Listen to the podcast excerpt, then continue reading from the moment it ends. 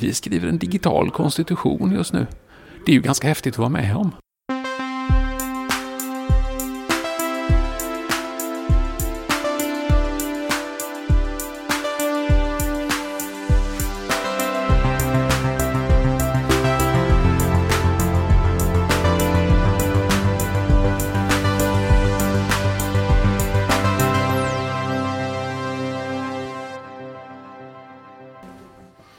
Bra, vi kör vidare. Heja framtiden från webbdagarna, IDG på Waterfront i Stockholm. Eh, jag står här med Andreas Ekström, journalist och författare numera. Så är det. Hej! Eller numera, det var ganska många år sedan du debuterade som författare. Ja, det är det. det är, om man ska räkna den allra första boken så är det 15 år sedan, märkligt nog. Men, eh, men de har ju varit, eh, kommit med glest mellanrum och handlat om väldigt olika saker. Så att det känns lite som en nystart varje gång det kom, jag lyckas få med någonting i bokform. Just det. Men eh, Sydsvenskan är ditt huvud, din huvudarbetsgivare? Det får man väl säga, även om jag har varit tjänstledig därifrån nu ganska många år för att syssla med huvudsakligen utbildningar och föreläsningar och, och egen verksamhet. Men, men Sydsvenskan är min bas och därifrån har jag stort stöd och stor generositet i flexibiliteten i att jag får göra lite vad jag vill under den tid som folk äventyrs vill lyssna på mig, även utanför Skåne. Och du är här för att prata om din bok som heter Att hitta, som är en ganska speciell sak, ska jag säga. Jag har faktiskt läst den. Eh, nästan essäform kan man säga. Vill du berätta själv, vad, vad var tanken med att skriva den? Ja, att hitta en personlig berättelse som handlar om en mänsklig grundinstinkt, nämligen just att hitta. Och jag sysslar ju med digitala frågor på grund av, inte på grund av tekniken, utan på grund av ja, vad som händer med samhället och människorna. Digital humaniora kan man kanske säga om man vill använda ett storslaget uttryck. Och jag längtade efter att skriva mer och jag funderade länge på att hitta ett sätt och gjorde inte det. Men så kom jag på hur jag skulle göra och då blev facit att hitta. Det är sex kapitel i essästil som du säger. Eh, tre av dem handlar om traditionella internetfrågor. Det är ettan, trean och femman det. Som handlar om allt ifrån nätneutralitet till personlig integritet till, till andra sådana klassiska nätfrågor som vi alla brottas med. Men kapitel två, fyra och sex handlar om andra saker runt hitta-begreppet.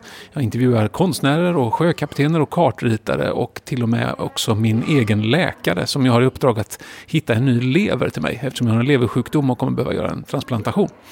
Eh, och jag frågade min förläggare, kan detta hänga ihop? Och då sa han, det bestämmer ju du. Så att eh, då skrev jag den här boken och därför finns det nu en essäbok om internet, konst, kartor och levertransplantationer. Just det, och det började som någon slags eh, mejlkorrespondens mellan dig och förläggaren, var det inte så? Ja, faktum är att den historien kommer egentligen från bok, reportageboken jag skrev om Google år 2010. Den började så. Eh, men i det här fallet så har Svante Weiler då på Weiler förlag eh, varit oerhört viktig i, som bollplank och så han en väldigt aktiv förläggare, dynamisk man med otroligt mycket idéer och genuin nyfikenhet på samhället som, som blir helt avgörande för mig många gånger när jag ska skriva någonting. Hur har din syn på just eh, Google förändrats då under de här tio åren? Ja, det har hänt mycket. Alltså jag började skriva den där boken hösten 2009, så det är ju i princip tio år sedan. Eh, man kan väl säga så här att Google har ju mognat med ganska stor elegans. De hanterar de svåra frågor de har att hantera med viss värdighet, vilket är bättre än man kan säga om en del andra företag i, i Silicon Valley-kulturen. De håller sig någorlunda fokuserade på vad som är en kärnverksamhet. De lyckas göra företaget vuxet på så vis att de nu har ju en hel bukett med bolag som glatt omsitter över en miljard dollar. Ehm, de, de, har hanterat svåra uppgifter med, med viss bravur. Sen finns det mycket fortfarande som vi behöver be dem att tala tydligare om och vi behöver eh, hålla dem ansvariga för eftersom de har en sån oerhört unik position som hela världens superredaktörer. Men, men eh, om jag får vara lite kaxig så kan jag väl i alla fall säga att analysdelarna av Google-koden fortfarande står sig ganska bra. Det vill säga de saker jag pekar ut som Googles stora utmaningar och vad de har för planer och strategi och sådär, det stämmer ganska bra. Det som står i Google-koden med hur det har blivit det här decenniet. Du är inte förvånad att det inte har kommit liksom fler stora aktörer på det här sättet? Det, det, är ju så oerhört sällan ett företag lyckas ta en så otrolig. Alltså det är tur, talang och timing. Va? Du måste ha precis rätt personer som, som har precis rätt begåvningar, som snubblar över rätt sorts resurser vid rätt läge. Alltså det är mycket som ska till. Och det är klart att vi har några sådana här företag. Man brukar prata om så här, the big five, Google, Facebook, eh, Microsoft, Amazon och, och, och, och det, det, finns ju alltid. Man, man pratar om FANG-företag man får med, man får med Netflix och man får med, alltså så här, det, det finns va. Men, men eh, vad vi hoppas på och vad jag, vad jag verkligen vill se i världen, det är ju en större pluralism. Men dessvärre är det ju inte så att att marknadslogiken är sån just nu, utan den handlar ju bara om konsolidering. Och det syns, syns ju inte bara i digitalisering. Titta på flygbolag. Jag menar, det, det är ju, I USA är det i princip fyra stora flygbolag som sköter vad, vad som brukar vara oerhört många fler. De ingår i konglomerat. Liksom sådär. Tittar du på mobila operativsystem, det är det mest skrattretande exempel. Man har iOS eller Android. Och de flesta har aldrig ens hört talas om eller vet hur de skulle göra för att få tag på ett alternativ. Det är ju ingen marknad. Det är ju ett oligopol. Så att marknaden Eh, lyckas inte riktigt leverera den pluralism som vi skulle önska oss. Och sen finns det ju en, en riktigt jävlig sak inbyggd i detta när man tittar på Facebook. Facebook blir bara bra om alla är där. Det vill säga, Facebook bör vara ett monopol även för vår skull. Därför att jag vill inte ha tolv olika sociala nätverk och hålla på och leta efter folk på olika ställen. Jag vill ha en kontakt konstant. Jag vill veta att men här är centralpunkten.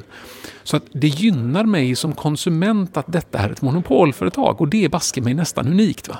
Det är väldigt, väldigt ovanligt att man säger, det skulle man kanske kunna hävda för järnvägar också i ett land som Sverige. Att det skulle kanske finnas poänger för mig som konsument att återgå till att samma bolag kontrollerar banor som kör vagnarna för att då kan man ta pengar från det lönsamma till det mindre lönsamma och så kan man ha en regionalpolitik. Alltså, det kan finnas sådana poänger, men det är inte så vanligt. Va? Och i det här fallet så kan man säga så, nej jag vill, inte, jag vill gärna ha tio sökmotorer som har 10% av marknaden var, men jag vill inte ha tio sociala nätverk som har 10% av marknaden var, därför det blir sämre för mig.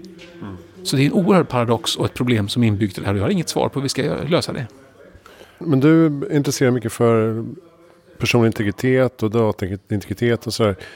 Kommer vi få se liksom mer debatter kring de ganska komplexa frågorna som, som det innebär? Eller kommer folk liksom till slut tröttna på det och bara acceptera alla cookies någonsin? Alltså, om man tittar på hur det ser ut så verkar vi ju acceptera alla cookies någonsin.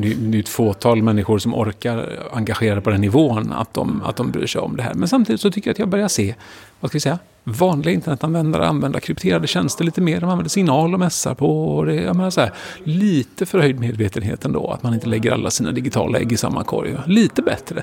Men det är fortfarande långt ifrån.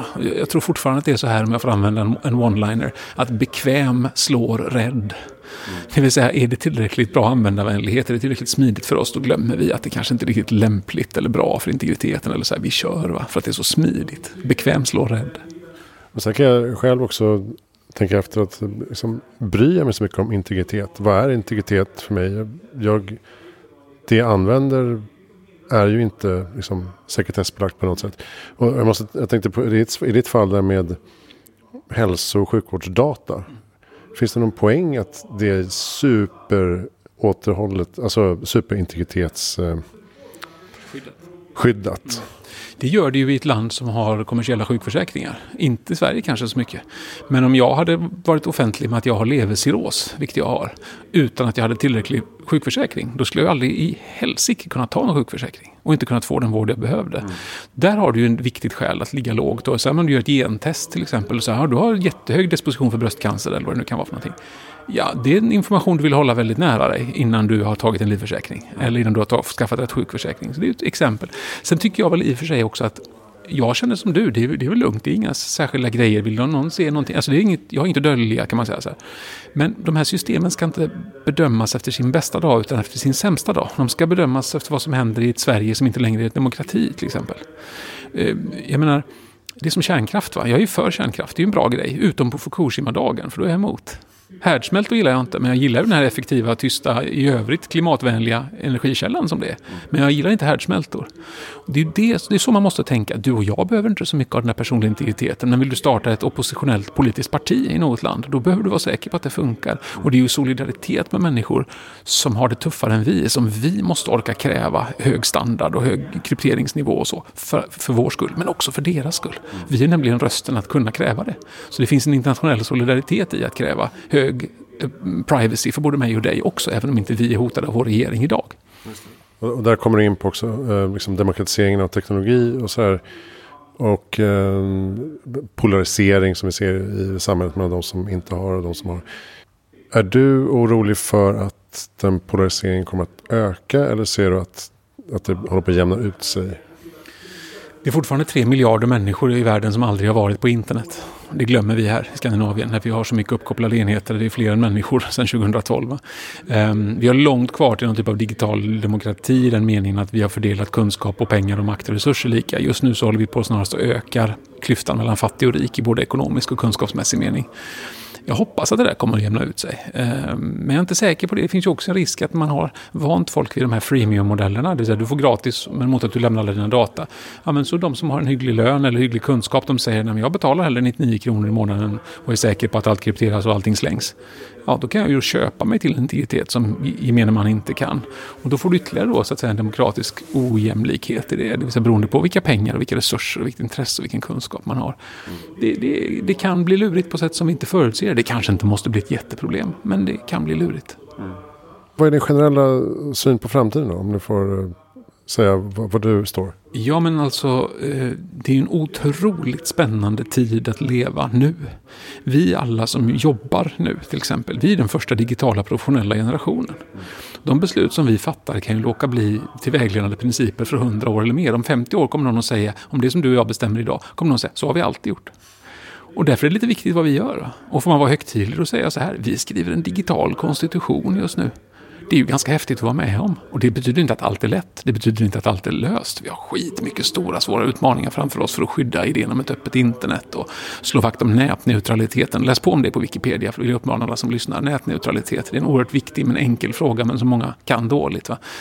Vi har mycket som vi måste skydda och, och, lösa, men nog tror jag att vi kan göra det. Det har mänskligheten gjort förr. Eh, vi måste bara besinna allvaret i vår tid. Vi måste bete oss extra vuxet alla tillsammans för att göra detta rätt och bygga ett digitalt, grunderna för ett digital framtid. För det är det vi som gör. Nu kanske svarar på det, men jag brukar avsluta med eh, vad ditt bästa tips är för att göra världen bättre i framtiden? Åh, oh, vilken bra fråga. Eh, jag tror att tappa inte hoppet på att den enskilda människan gör skillnad. Eh, jag sopsorterar. Det är klart att jag förstår att alla mina grejer skulle kunna gå i brännbart och det skulle inte göra någon skillnad för, för jorden. Men jag ingår i en mänsklighet. Jag ingår i ett system.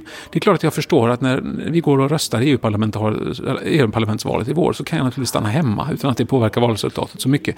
Men jag ingår i någonting. Jag ingår i ett sammanhang och ett samhälle. Tappa inte tron på det. Bidra där du kan. Allt spelar roll. Bra. Uh, har du något lästips förutom dina egna böcker? Uh, ja, det finns mycket annat som man gärna kan läsa innan man läser dem. Även om jag tycker att det är kul om folk vill läsa dem också. Jag har precis avslutat en bok som heter uh, The Chaos Monkeys. Av Antonio Garcia tappar jag hans efternamn, men det räcker att ni googlar eh, The Chaos Monkeys. Det är berättelsen om AdGrock, ett, eh, en annonstjänst egentligen i Silicon Valley som blir uppköpt av Facebook. Det är alltså närmast som en dokumentärroman som skildrar 10-talet i Silicon Valley på ett så fruktansvärt underhållande eh, och roligt och, och så vitt jag kan bedöma substantiellt sett härligt page-turner faktiskt. Mm. Vem tycker du att jag ska intervjua i Heja Framtiden? Då ska du välja min eh, eh, talarkollega, Sveriges kanske skickligaste och internationellt mest eftersökta eh, talare, futuristen Stefan Hyttfors.